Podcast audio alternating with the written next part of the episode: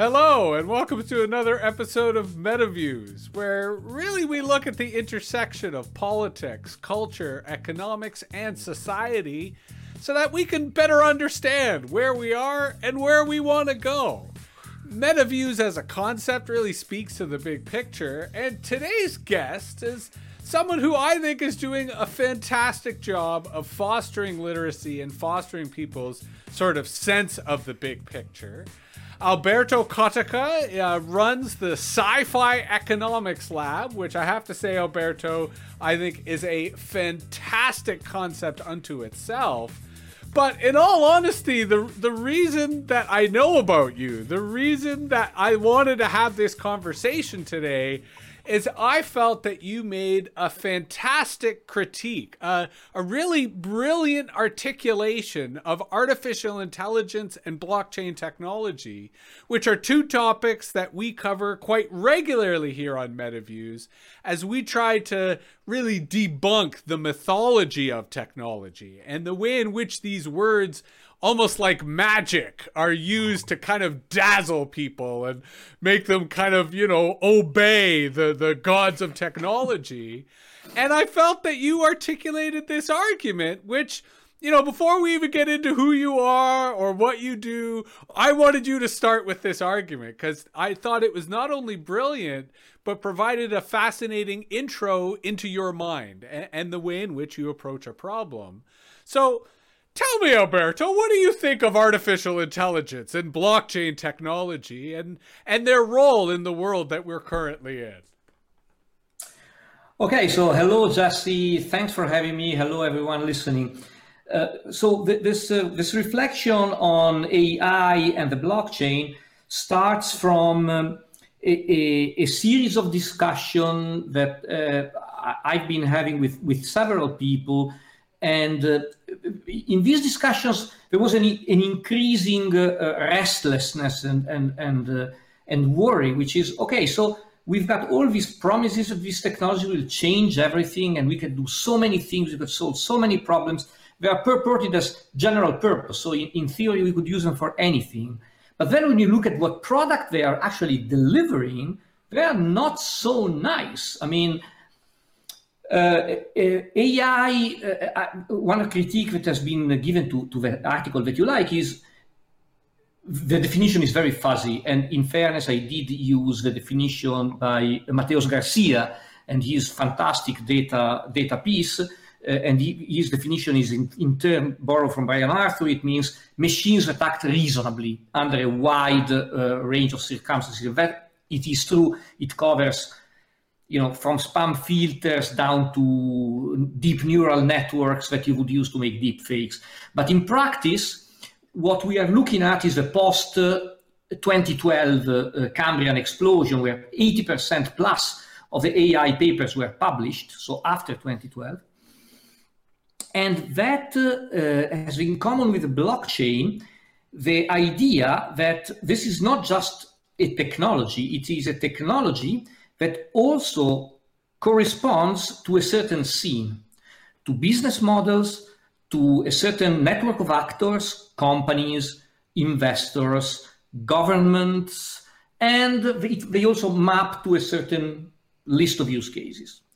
And we, when you look at the shipped product, the actual impact on our society of these things, you see that by and large, artificial intelligence has delivered surveillance, and blockchain has delivered cryptocurrencies, which are depends on. I mean, here you, you can you can get in value theory discussions uh, with with, uh, with uh, finance, uh, future of finance people.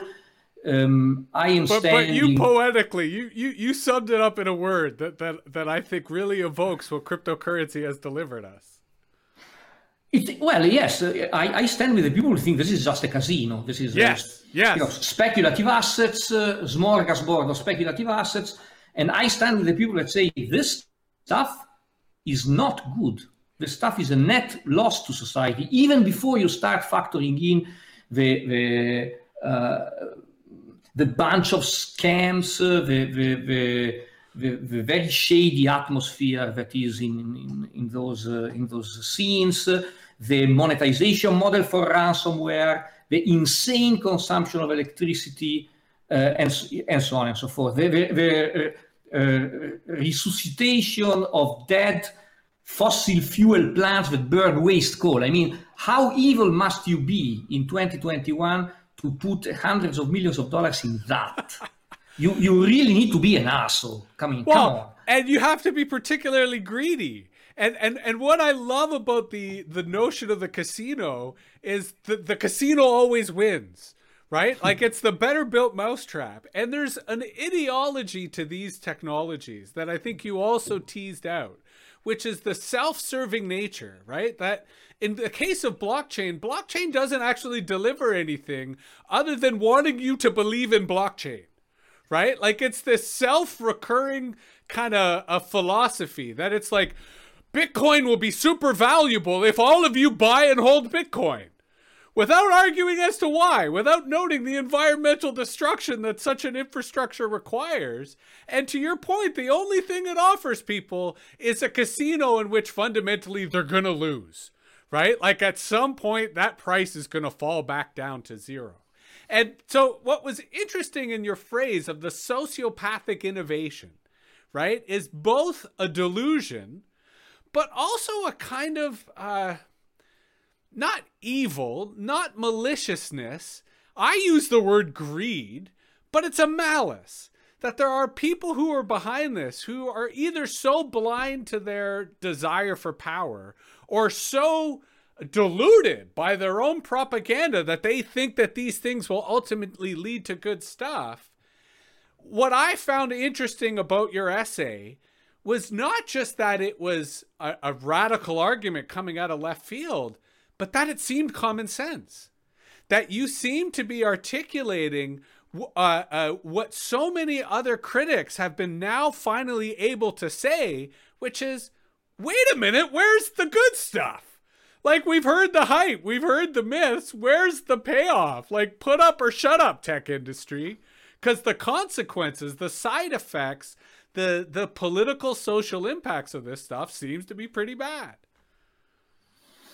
Uh, this is all more or less correct. Let's say that you seem to be even more critical than I am. so uh, uh, um, I, I, I, I, was kind of looking over people's shoulder in the early days of, of Bitcoin, and some of them were, were well meaning. So they had they had this dream they had this dream of self sufficiency. Yeah. No? It is a libertarian ideology that they were standing on you can you can also understand where they're coming from. I mean, do you really want to be trusting governments? I mean, I'm European. I I can see more of an argument. But if you're American, if you're you know in certain countries, but even I mean, I'm even in Italy. Come on, do I really? Want, how far do I really want to pass the Italian government? Yeah. Can we make something better? And so Bitcoin, remember, it started for, as money. So the initial idea was we will make money we will make we will power the transactions of an economy without a central authority. So that had some good uh, uh, good ideas, good values in it, but in practice, the people that co coalesced around that early dream were people that interpreted this in a, in a sort of American libertarian key. And what, what uh, this, this type of libertarian says is you should not you should be able to not trust anybody. It's like very individualistic. You know society doesn't exist so we we have a Coasian world in the sense of the Coase theorem which is made of contractualized transactions regulated in cash. Here's my cash. Here's your here's your product. We don't we don't owe anything to each other. Nobody owes anything to anybody. We are all free agents. Now this is a dystopia. So yeah. these societies do exist. They exist yeah. in the organized criminality for example yeah. where there is nobody to monopolize force and to enforce your rights so this is possible but it's really a bad place to live and so uh, we can now see this with more clarity. At the time, I myself uh, was a kind of, and still am a decentralist in a way, the, the, the decentralist dream of, of the internet. But uh, now we have, a, a, we can look back and, and, and see at what has happened. Uh, so the, the Apollo program delivered the man on the moon in nine years. Uh, Satoshi Nakamoto's essay is at this point, I believe, 13 years old. So where's the man on the moon? Now, now, now we are at the point where we can really ask that question uh, in good faith without being, uh, you know, entrenched in ideology or another. In practice, there's good people, there's bad people, there's some of my you know, brothers in arms that went into the blockchain craze. They haven't delivered. Well, and and allow me to use that observation to pivot us towards literacy. And and and I, I, I offer two examples as a bridge to bring us there. On, the one hand, I, I too was an optimist, both with AI and blockchain. You know, when they were originally sort of entering in the public consciousness, as a small d Democrat, I saw the potential, right? I saw the way in which they could enable and empower and, and, and allow for greater participation. But you touched upon, I think, a fascinating dynamic in your essay, which I'll call a kind of paradox of technology. That as individuals, especially literate individuals, AI has benefited me, right? I can use search engines to find stuff. I can use social media to find people and knowledge. And blockchain as an individual, if I were to be a Bitcoin investor, which I'm not, that might have also empowered me. But on the level of society, AI and blockchain has been terrible, right? AI has led to surveillance, AI is leading to discrimination, blockchain has the environmental impact. To your point about the the the libertarian vision of society it presents as a dystopia. So we're seduced by the convenience of individual empowerment while we fail to see the social effects and we fail to see the impact of society that to your point now that it's 10 years on okay now we can see it. The researchers are catching up. The the critical scholars are going wait a minute we need regulations we need policies.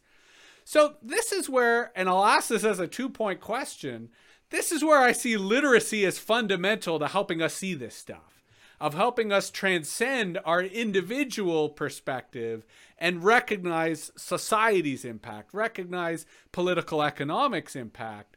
So, on the one hand, how do we foster greater literacies of AI, of blockchain, so that people can be critical? So that they can say, no, no, no, that's hype. That's mythology. I don't believe you. Where's the proof? And and and how how this is not me getting into the sci-fi economics lab which i want to get into. But alberto where did you develop these advanced literacies? Because here i am like 10 minutes into a conversation with you and i'm taking for granted how easy critical thinking comes to you. How easy it is for you as someone who claims to who outright says hey i'm not primarily a technologist and yet you've articulated a critique of AI and blockchain that I'm calling brilliant. You know, to your point, you just looked over the shoulder of other people you thought were brilliant. But where did Alberto get these advanced literacy and critical thinking capabilities from? You know, perhaps you take for granted that you have these superpowers.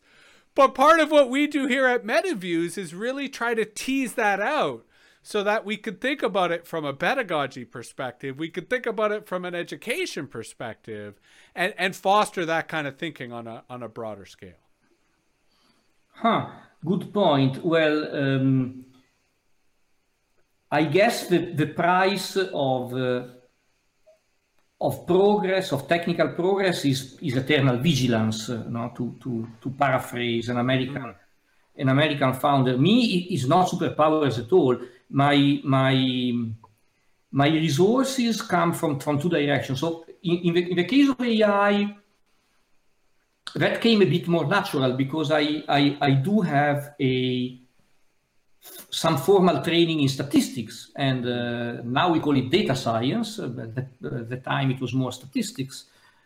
And if you ever have dabbled in, in, in, in handling data, you know that are messy, are dirty, are easily corrupted. Uh, overinterpretation looms. You can, be, you know, the, the, famous lies, damn lies, and statistics. Now you can say lies, damn lies, statistics, and AI classifiers, because it, it, it is even if you're trained, you're formally trained in the discipline. Uh, good luck, uh, uh really uh, checking all the the steps that somebody presenting a result to you made and, and been able to control of them. Huh? Mm-hmm. So uh, when uh, mm, genetic algorithms uh, were proposed uh, by John Holland, uh, you know, the Santa Fe crowd back in the day, that was already, they, they immediately flagged it. They say, the stuff kind of works, we have no idea why, and this is by design because we allow the code to mutate. And so a, a similar process, functionally similar, algorithmically different, but functionally similar happens when you train an algorithm. The algorithm learns to optimize by um, by running these uh, fitting uh, models between a, a training data set uh, and, and uh, an initial version of a model that then the algorithm itself uh, keeps changing. And then what you end up with is something that no human person can really interpret. And this is made even worse by the fact that uh, where you see the the applications, the useful applications of the stuff, is in cases where the variance is very high. Mm-hmm. So imagine the, the, typical use case is this. You are looking at uh, the MetaViews website and uh, you, you see an ad. Then you have a probability which is a prior 0.00001 to click on that ad. Then you change the ad and the probability might be 0.00013 of clicking on that ad. So you, you, will see that I click, that, that, the person clicks or not, doesn't click, but there is a much more noise than signal. The only way to extract some kind of signal is to have a mass, an enormous mass of data, which is why these systems are so data greedy. And what that means is that if you get it wrong, good luck finding that you got it wrong, because it's uh, it's just a, a, a, like a time deviation in an average, which is anyway very very almost undistinguishable from zero to begin with. So normally we now have statistical instruments that will tell us this is really working. You, you improved by some minimal percentage the, the, the, probability that somebody will click on that link. But then you get all, all the mess, all the statistical mess. Nobody ever plots residues, which is why you get uh, uh, that, the, the, the average is correct, but the the different errors are, are, are handled in different ways. And you have seen in America, you have seen a, a fantastic uh, case of this in the case of a software for uh, parole. Mm-hmm. It turned out that the software for parole did predict reoffending, but it, it was much uh, more likely to predict erroneously that black people would reoffend and erroneously that white people would not reoffend. So in, in average, the, the, the algorithm predicted well, but it discriminated. Mm-hmm, mm-hmm. So the principle of fairness was not observed. And another example from Europe is more recent, is this uh, Dutch government uh, attempt to train an algorithm in order to detect uh, fraud on uh, welfare access. Mm-hmm. And then they ran this thing and they found out, you know what? It's highly correlated with the zip code. And so what they do is they send the inspectors to the zip codes with the highest probability of offending, which are the poor people. Mm-hmm. So what happens is that these these uh, these uh, uh, areas they get a, a, an over policing uh, uh, phenomenon. Anyway, the surrenders are very few remember, we are talking about a small percentage of, of positives. So it, it, it's, uh, yeah, you, you, get, you get this clearly uh, biased Although, uh, way of thinking. And that comes from data science. Uh, although, to your point, while the errors may be few, the impacts may be exponential right? Because the difference, while minuscule, can scale up when you think about how the program plays out. And to bring it back to literacy, again, you and I take for granted that we can connect those dots, right? That we can recognize that the reason that there's over policing is due to an algorithmic error, or the reason that there's a racist parole process is because of a flaw in the data. So, what are the, you know, other than your training in data science, because not all data science, not all data scientists are critical thinkers right? No, like if if they were, Silicon Valley wouldn't be the mess that it is today. What are the other? I mean, we were joking before we went on about you being a, a recovering musician, but do you think perhaps that your creative pursuits, that your your art, influenced your ability to approach these problems in a creative way? No, uh, the, the, the arts uh, taught me to be a player and not a referee. So they, they uh, mm, got rid of the notion of the scholar or the citizen as an impartial Yeah. being hovering over the battlefield. Say, ah, you guys are right, but also you guys are kind of right. In the end, you are on the battlefield yourself. You have to pick sides. Uh, and sometimes this is a, is a difficult process. No, the, the other great um, teachers are the economic anthropologists. Yeah. So in, in, in I, I grew up in an era of aphasia of economics. I'm an economist by training, but, but economics had very little to say uh, about the world for a very long time. I know this is a harsh judgment. I don't want to go into that right now, but I can I can articulate if you want. Uh, uh, economics has been uh, orthodoxy driven. So there was a model, and that was the only game in town, and everybody had to play the game. If you don't play the game, you don't get published in the major journals, you don't get tenure, blah blah. Meanwhile, economic anthropologists were actually going around and asking, okay, but does it work? I mean, forget about is it good, is it bad, but does it work for you? For example, structural adjustment programs imposed by the IMF, the World Bank, uh, American Treasury on developing countries. You had been claiming if you do this stuff, it's painful. You have to liberalize your capital markets, you have to privatize your public services, the price of fuel will go up, the price of food will go up. It's painful. But you will get faster growth and more, more ultimately more well-being for your citizens. Okay, how is it working out? Again, the same question that we're asking to the blockchainers. This is Yeah, yeah, yeah, yeah. Where's the uh, proof? and and then you you go in and you you if you don't go in so the economists tend to think well it it, it must be working out right because we did things according to the model the model is right therefore either it's working out or if it's not working out we are not going deep enough or uh, maybe we are not seeing it yet it takes more time but basically they were putting themselves in the condition of a of a of a believer so yes, it was predicted. Nostradamus had predicted that the world would end yesterday. The world is still here. We have to review things, but the, the prophecy is still certainly correct. We are not understanding it right. Uh, but these guys, they were like willing to throw the model to the wolves if the model didn't work, and it didn't work. So now what I try to do is, okay, but what are your effects? How do you see them? You, you said a world where people would certify themselves, blockchainers, no? A decentralized, a world of decentralized power. For example, refugees. This was an early application. We will completely improve on that. You know, the, the High Commissioner of uh, for Refugees of the UN, they have these uh, massively bureaucratic processes. Never works. We can give people identities like this on the blockchain.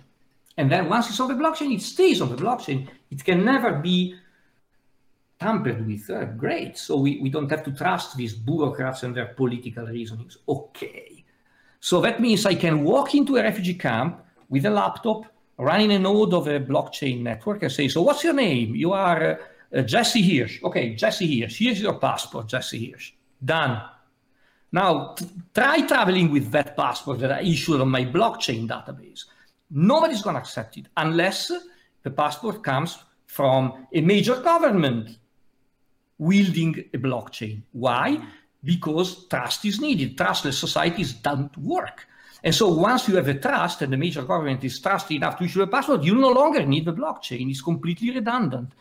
You just need a printing press to print the damn passports. That's it. So this is what uh, uh, blockchain people uh, refer to as an oracle, which is an external trusted source that can make an initial entry into the blockchain. Okay, so now you have a trustless system that nevertheless relies on trusted oracles? Mm, probably not. mm-hmm. it means you don't really have anything to offer other than a complicated, clever, to be sure, robust, to be sure, database architecture. But it, it, you know, to your point, it can be difficult to overcome these orthodoxies. And, you know, for the the anthropologists, takes time to do that research. It takes time to prove that these, you know, tried and true models are in fact full of shit and that they don't have their substance to them.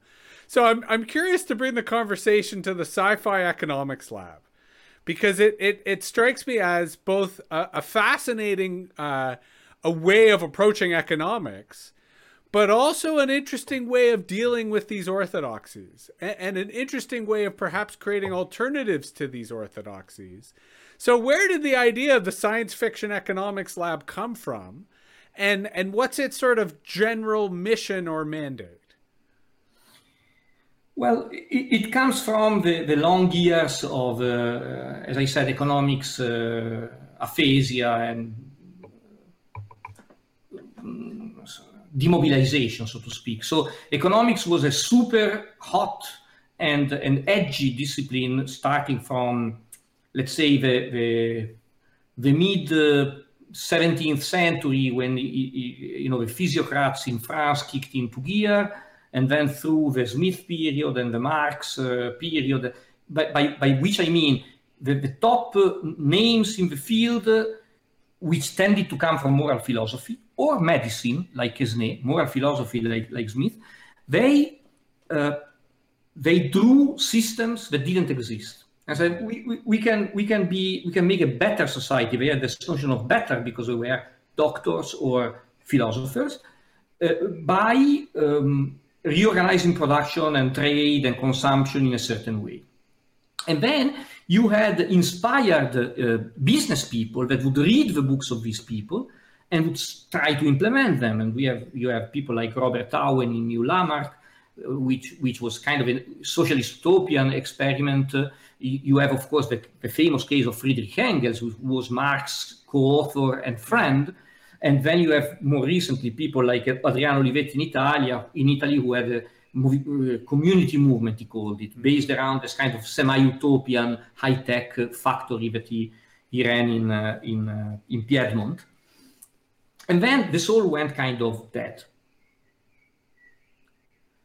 After the Second World War, give or take. When the technocrats kind of took over. Yeah, it, it, it was a, a, a, sort of convergence between uh, poor mathematics, uh, but the, the, the, envy of mathematization that uh, economic academia had, and somebody figured out that uh, the neoclassical model uh, that emerged uh, immediately after the Second World War was quite convenient if you were on top of society already, yeah. because it, it provided an ideological justification that you know rich people are rich because they are efficient, blah, blah. Yes, yes. Okay. So during this period, so there was not so much of this uh, utopian, uh, you know, ambitious, radical, let's redesign society idea in economics anymore. But there was a small cadre of science fiction authors with an economic inclination, and these guys, they would dare to dream. Mm-hmm. So the idea of the science fiction economics lab was, well, wow, um, can we look into the stuff uh, and uh, maybe poke holes into it, see if it holds water, or is it uh, incentive compatible, is it uh, fantasy? Uh, and, and, so there is a, an analytical uh, drive. But the other drive was we realized that unlike economics papers that you can read in journals, this approach to economics would answer a very important question, which is, okay, here's an economic system. How does it feel to live in it? Because if I say, well, you know, we could uh, have a Tobin tax and uh, um, reduce uh, speculative trading, mm-hmm. The man in the street would ask me, okay, but why would I care? Does this mm-hmm. what does it mean for me? Mm-hmm.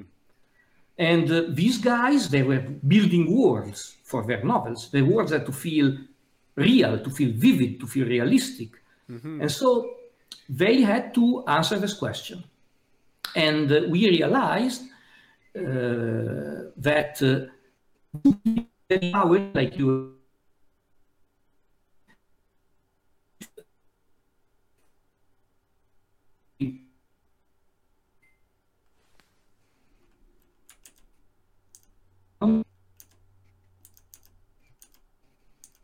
form an uh, something that gets proposed.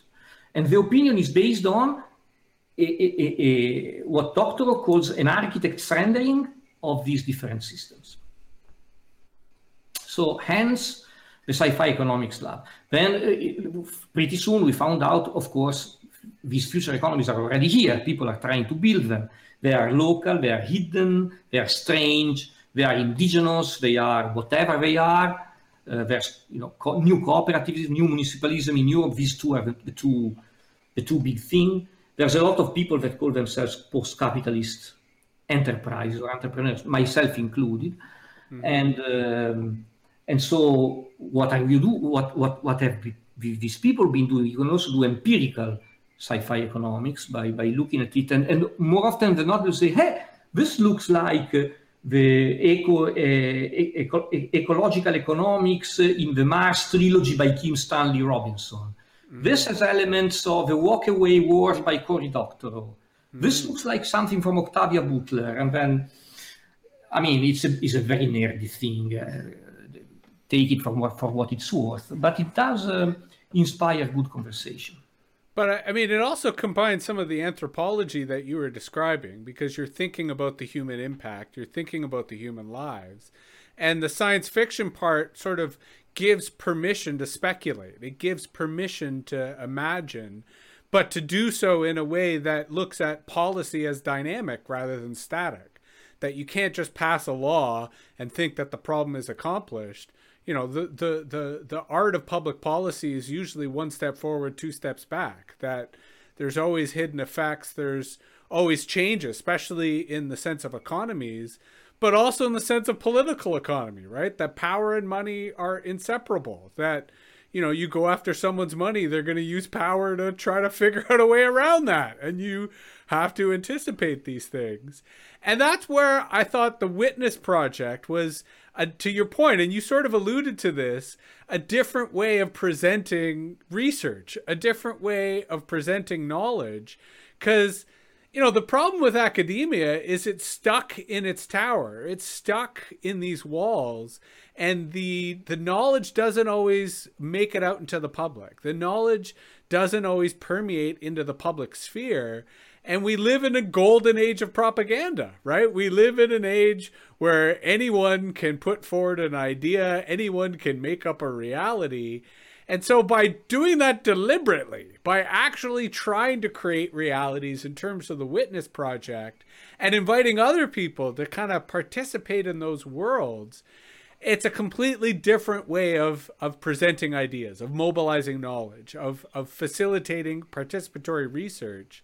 So, can you tell me a bit about where the Witness Project kind of comes from and what role, like what your ideal scenario of how it plays out? Like, what is your dream for how the Witness Project is successful or fruitful?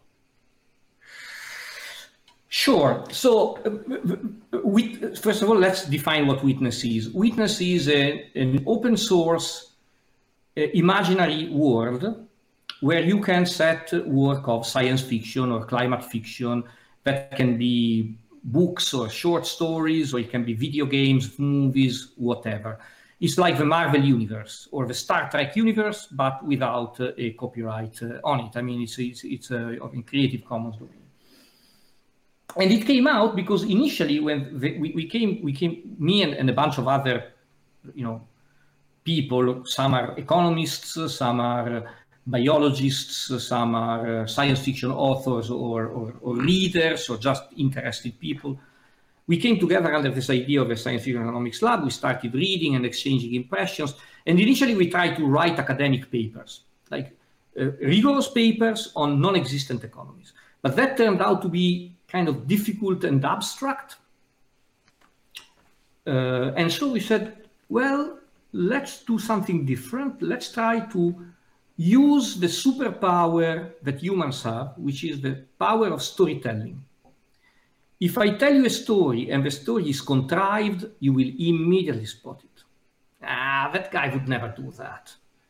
Uh, it doesn't really hold water that he would, the, the bad guy would suddenly turn good uh, at page 300. Bullshit. Uh, and so uh, we would use this uh, um, coherence check for on in stories that seems to be hardwired into humans in order to build uh, economies.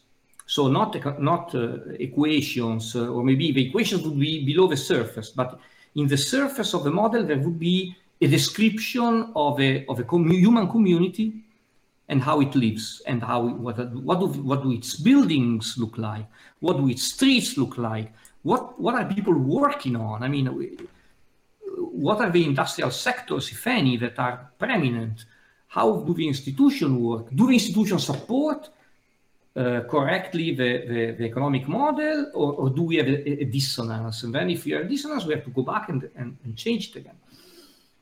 And so we imagined Witness as a, a, place where could, we could do this. Witness is a floating megacity which exists in a post-climate change planet Earth. So it floats on, on the ocean, far from landmass. Maybe they're only, the only ones out there. We don't really know yet, but it's very large. It, it started as a UN project, so fairly technocratic. This project, by the way, exists. So the concept of a floating city really exists in the real UN, and it was uh, it was it was floated, pun intended, in, in the 2010s. But in, in, in the world of witness, this is, at some point went awry. So uh, climate change accelerated, the city had to be launched, it was not ready. A lot of people that was were on it, they were on it by chance. They were construction workers building it and they, they stayed in. And not everybody agreed with the uh, enlightened bureaucracy uh, model that uh, was intended for it. And so the, the, the, the, city splintered into districts, and districts gave, each, gave themselves uh, different forms and also different economic models. So you have one district would be a, a sort of social democracy on steroids. Uh, one district is more anarcho communitarian communistic Another one is more of a religious economy with uh, monasteries playing a big part in, in production. Well, and, so and why don't you why don't you take a moment to elaborate on that? Because I listened to that episode, right, that talked about kind of monastic modes of production, and you got into both the history of monasteries the uh, the Benedictine orders and how they thought differently about production. And what was fascinating when in listening to that episode is I started to think about open source software. I started to think about different technology modes, and and I think that was kind of the point that it provokes you to think about different ways in which we could organize our economy. Ah, totally true. Totally true. I mean, if you get me started on this, I will, I will rant for a long time because it's it's a bit of a it was a bit of an aha moment that I had a few years ago when I when I met with the with the history of Benedictines and their economic uh, model, which is extremely successful. And by the way, you're spot on because, uh, uh fun fact, strictly speaking, the Benedictines are not an order. They are a federation of sovereign monasteries. Huh. And uh, when this grew as a result of Benedict himself who instead of founding an order and doing all the song and dance of Vatican politics, trying to get acknowledged by the Pope, etc., he focused on running his own monastery and he wrote the rule, rule capitalized, the rule of Saint Benedict, which is uh, a, a, you can call it a software, piece of software, which explains how you should run your monastery at a low level. So it doesn't say, uh, for example, we are going to be copying manuscripts uh, so that we can save the Western civilization from uh, the fall of the Roman Empire. They say things like monks should have their own cell so they have a place to retire and, and discharge their aggressiveness. Um, monks are not allowed to quarrel. If you have a, a, a dispute with your brothers, talk to your superior. Superiors are elected but then you have to obey them once you elect them, and so on and so forth. So they are they even say things like the, the seller, the monk, seller monk, which is the, the person in charge of the food, etc., should be a jolly person. So it really focuses on human interaction. It's a low-level network protocol, and it is open source because what happened is that everybody who, in the early days, people visited uh, Benedict in, the, in his, in his uh, monastery of Monte Cassino, and he gave a copy to anybody who wanted. And then people often went out and made their own modifications. The Cistercians and so on. There, there are several, several forks of the original Benedictine programs. So in practice, this is exactly an open source, low level interaction protocol. So not a application software, but a protocol that uh, produced uh, incredible effects that Benedict himself would never have predicted over 15 centuries. So mm-hmm. compare this, please, with uh, the, the, trajectory of the blockchain over 13 years. Uh, and, and, now these guys, they, you know, they, they, they produce the, cop, the, the, the scriptoria where they, they basically saved really Europe, uh, Western civilization because monks in Ireland were copying all the manuscripts. They, the monastery of Cluny at its heyday was uh, serving 10,000 hot meals a day to poor people. That's a fun, significant logistic effort. The, this is not in the rule. It's, it's a result of monks being authorized by the rule to do certain things, but they not determined to do them. You see, mm-hmm. but mm-hmm. The, the, the, way they interact makes it so that this technology, again, like like AI, like the blockchain, was not good nor bad nor neutral, and it's skewed communitarian. Mm-hmm. It's skewed pro-social. It's mm-hmm. skewed towards the production of common goods because monks are not allowed to have property. So they produce for everybody. But I, to bring it back to literacy, Sorry. it gets people. no, no, no. It's fantastic, and it it gets people thinking about what if we had economic systems that were not motivated by money right? That were motivated by other values, right? Whether that value be religious, whether that value be social or communal, whether that value is cultural. I mean, that's what strikes me as the potential of the Witness Project. And what's interesting how you guys are basically inviting people to, to, to be part of this world, to help flesh out and imagine what these worlds would be. Do you want to elaborate a bit on that? Well, uh, there is a second uh, double thinking behind that. So we are. This is all. This is all open because it doesn't make sense for it not to be open, right? It, mm-hmm. It's we, we shape it as a wiki. We kind of looked at Wikipedia entries on uh, on cities, and then we made uh, a kind of format. So um, political history, notable people, and of, of course economy for every district of witness. And uh, the, the, the ambition is that enough people will get involved that we will have a corpus of work which we, we, can, we can analyze with the, through the lens of ethnography, and that will tell us what kind of affective relationship there is between people and economic models and economic institutions. And that's important. You asked before, you know, what's the end game? You know, what, what do you hope for with this witness stuff? That's important because we hope to be part of the transformation of our economies and societies that will hopefully save civilization from the onslaught of climate change and the environmental crisis. Mm-hmm. I'm personally a pessimist here. I don't think we can salvage uh, we can we can we can keep to one and a half degrees. I don't think we can keep to two degrees. But I do think that you can ruggedize local economies. Mm-hmm. That you can do. Mm-hmm. And that is not a small a small contribution because it, it, it can change for, for the better your own life if you live in one of those communities and, and that of the people around you. And but to do that we need to dream them first. And well, this is what we're doing on Witness and and I I think to a point you made in in your essay around sociopathic innovation that the pandemic, you know, AI didn't really play a role. You know, in the pandemic, blockchain didn't really play a role. And further, what the pandemic, I think, also has made us question is the kind of on demand supply chains that globalization had offered us. So, on the one hand, I, I see your argument around local responsive economies as mitigating crises, whether that's climate crises, whether that's health crises. But to your uh, bearish or cynical uh, view of climate change, I think we have to plan for crisis. Like, I think we have to plan for catastrophe. I think that the window of our ability to respond has passed. We still need to dramatically reduce, you know, fossil fuel usage and carbon production.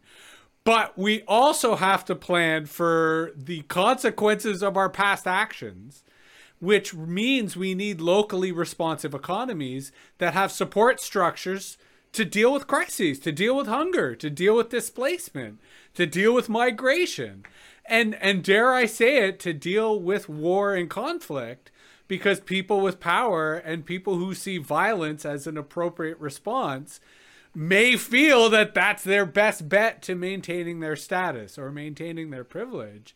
And so that's why I am particularly like the post climate kind of world that you're trying to articulate because I think it anticipates the other side. It anticipates us getting through the crisis, but also anticipating these kinds of crises.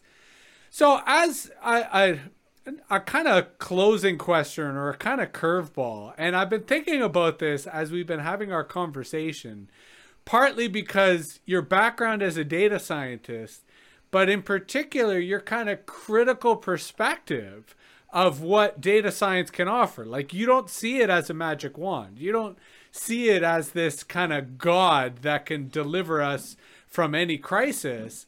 And yet that is a dominant perspective, especially here in North America. Right? Like the ideology of Silicon Valley is solutionism right? It's this kind of technology solutionism that data will save us. We just need more data right? That AI will save us. We just need a smarter machine learning model. So I'm curious to hear your thoughts going back to you know the what you were talking about in terms of anthropological economics of verifying whether these models work verifying whether these orthodoxies work can you anticipate the the this i'm calling them so the solutionists the technocrats insisting that their models work, they just need more data. That AI is going to deliver. We just need more surveillance. We just need more granularity to our data. What is the counter to that? You know, what what is do do you ever find yourself tempted by the idea that maybe we just need more data? Or what is the argument against those who say, okay, I get it, my model's flawed, Give me more data and I'll make it work.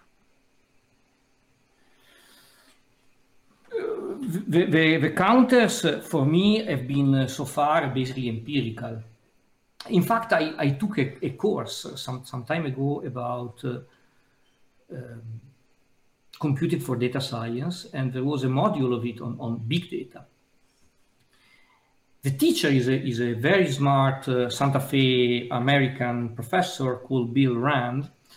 And uh, at one point, uh, you know, Bill was explaining to us this, uh, and he taught us how to do simple big data stuff, you know, MapReduce, this kind of models that are, um, in that case, this is about computational efficiency. So you have clusters of computers that can divide the, the, work efficiently so that they can crunch uh, very vast quantities of data.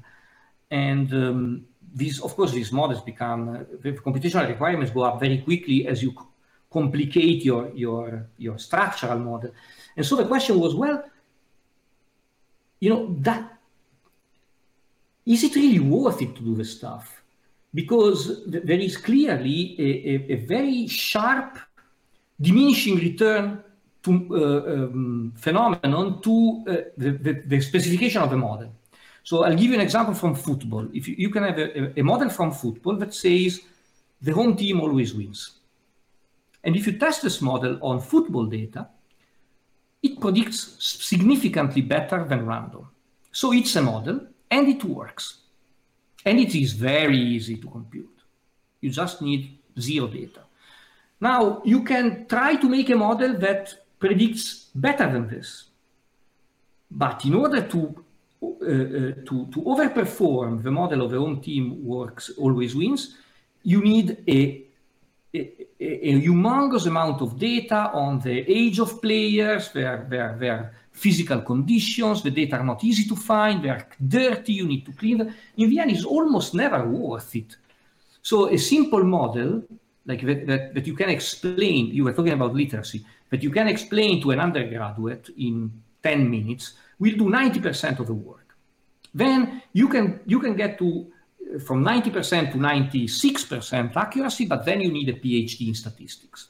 Is it worth it? Probably not. It's, it's, it's better to have more people understand more things at 90% than to have fewer people understand fewer things at 96%. Correct? And Bill said, yes, you are right. Uh, however, I can, I can name one uh, domain in which uh, the, the, the, costs of recomputing the model and specifying the model using all this data is smaller than its benefit. What is this domain? Targeted advertising. Yes, Bill, but that is a societal bad. So again, this is, yes, you have an economy in which in some cases it is worth to hire a, a, like a superstar data scientist like Bill Rand, and he will, yes, he will help you to make your target advertising better, and the result will be less happiness in your economy. Will be stressed people buying shit they don't need. See, and that brings us perfectly back to sociopathic innovation, right? That it's almost as if everybody needs a kind of uh, uh, you know thesis supervisor to say no that's a bad idea go come up with a better one or no, in fact, it's better to have human people make that decision rather than have it be automated. And yet, at least for the last 10 years, there hasn't been anyone to say, no, I don't want a machine to make that decision. Or no, we don't need a machine learning model that's overcomplicated to make those kind of judgments. Instead, it's always been more is better, automate is better. And it's because either we haven't been aware of that sociopathic innovation or there hasn't been someone to call the emperor out and say you're not wearing any clothes. That's a stupid idea. So perhaps as a final question, and, and feel free to, you know, uh, either say you've got no idea or to come up with something completely ludicrous. But what is the counter to sociopathic innovation? How do we as a society either find a voice, individual or collective, to say, no, that's a bad idea? I don't like Airbnb. I don't like every affordable uh, apartment in my city being financialized to the point of there being no affordable housing whatsoever. you know, how do we as a society uh, uh, have that conversation, have that public intervention, so that we can push back against this tide of sociopathic innovation. Yeah, well, that brings me back to witness, paradoxically, because I don't believe you can counter sociopathic innovation per se. It's, it may be sociopathic, but it is, it is endorsed by a, a winning coalition. Uh, so in order to get rid of that, you have to get rid of a whole lot of other things. And for me, that, that goes through building alternative winning configurations. So the, the equilibrium is punctuated. You cannot really mix and match. Yeah, you know, I, I want the same society, but let's let's put machine learning back in the box, in the Pandora's vase. I don't think that's going to work. Mm-hmm. What what you can do is you can kind of push through and, and get to a, uh, a, a different um, uh, society that uh, uh, will use innovation in a different way, will have different innovation, I don't know, and that will reinforce the ruling coalition in that society, which will turn out to be more humane. Uh, and again, uh, um, th there are two fantastic uh, science fiction stories about that. One is the, the novel Walkaway by Cory Doctorow, where the society is physical. So there are two uh, coexisting words that he calls default which is more or less us, a bit more, you know, in 20 years, so even worse, more financialized, whatever. And then there is walk away, which are people that basically give up on on uh, on uh, default society. They become uh, sans papier, but they have some some kind of uh, open technology that enable them to survive. They go out in Superfund uh, uh, sites that nobody wants in the American uh, Northwest, uh, and they stay there. And they develop their alternative society. And then Doctorow's story for which at some point a, a, tipping point is reached. So now it's very many people that are, are defaulting, and this means default can, can no longer work, and then you, you start to get a conflict. The other story is, a, is a, another science fiction novel called The Ministry for the Future. And the author of that is a man called Kim Stanley Robinson. And Kim Stanley Robinson has made a heroic effort of putting the society in the future and then detailing all the steps that go from here to there. And they more or less hold water in a, in a narrative kind of sense. For example, he starts, the, the, the, the triggering event is a heat wave in India that kills 20 million people. 20 million people. And that makes it so that uh, the, the next time the IPCC conference, uh, the uh, UN panel on climate change say, okay, we are not delivering on, on, uh, on our targets. Let's create an agency uh, that will help us to do it, which is nicknamed the Ministry for the Future. And then the, the Ministry for the Future starts to have a black wing. So it is a kind of a dark tale because it implies that, and it's an artist rendition, so no, it's not science. You can't transition without some violence. That's what Kim Stanley Robinson seems to think. But uh, I will leave you to the rest of the steps. But it's it's uh, what, what is important is that both these authors not only imagine the different society, but imagine that a way, a credible way, that this society can go to that society this is what you need to do if you want to get rid of sociopathic innovation. You have to get rid of many things. And fortunately, economic anthropology and, and other uh, other sciences can guide us. You said before, what if you know we, people didn't work for money? Well, you know what? People have almost never worked for money in human history. This is a very uh, um, very modern phenomenon in, in, uh, in historical terms. Almost all societies that we know of didn't work for money. Yeah. So we have plenty of material to draw on. And, we can and, definitely do it.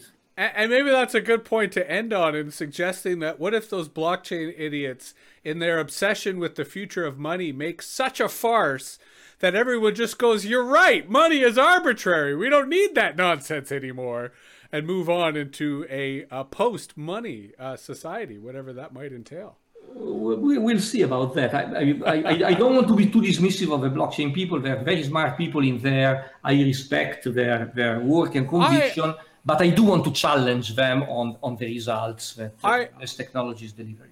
I agree with everything you say. I think it's far more likely that they will be the source of our future tyranny than uh, the result of any liberation. But I digress in making a final joke, a, a joke to all our blockchain listeners who probably tuned out earlier because we're no longer spinning their orthodoxy. Thank you, Alberto, for what I thought was a very uh, freewheeling, uh, far ranging, intellectually stimulating conversation. I think the Science Fiction Economics Lab is an absolutely brilliant concept, and Witness is a fantastic example of how scholars, researchers, artists, and policy provocateurs can be uh, facilitating knowledge, facilitating ideas, uh, facilitating a better society, uh, especially in terms of imagining one that reconciles uh, climate change and our need to, to, to deal with it.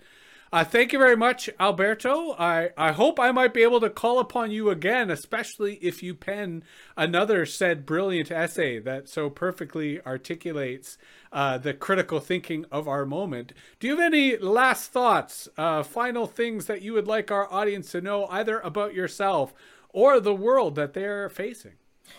Well, this, the one thing is all these things that we've been talking about uh, which you presented generously as my work are in fact collective. You know, uh, yes. I'm part of a group which is uh, if we we have our own ideology, and our own ideology is in collective intelligence we trust. This is why Witness is a wiki, the Science Fiction Economics Lab is fully open, etc. So my invitation would be to whoever is, is, listening, you know, do step in, do feel free. This is your space, and we believe that um, everybody uh, who engages with the right heart has some some contribution to make. A PhD in economics is definitely not required. In fact, it, might be a counterindication. right on. And and to your point, right? No man is an island. No person creates on their own. We create because of the people we collaborate with and the communities that we practice in.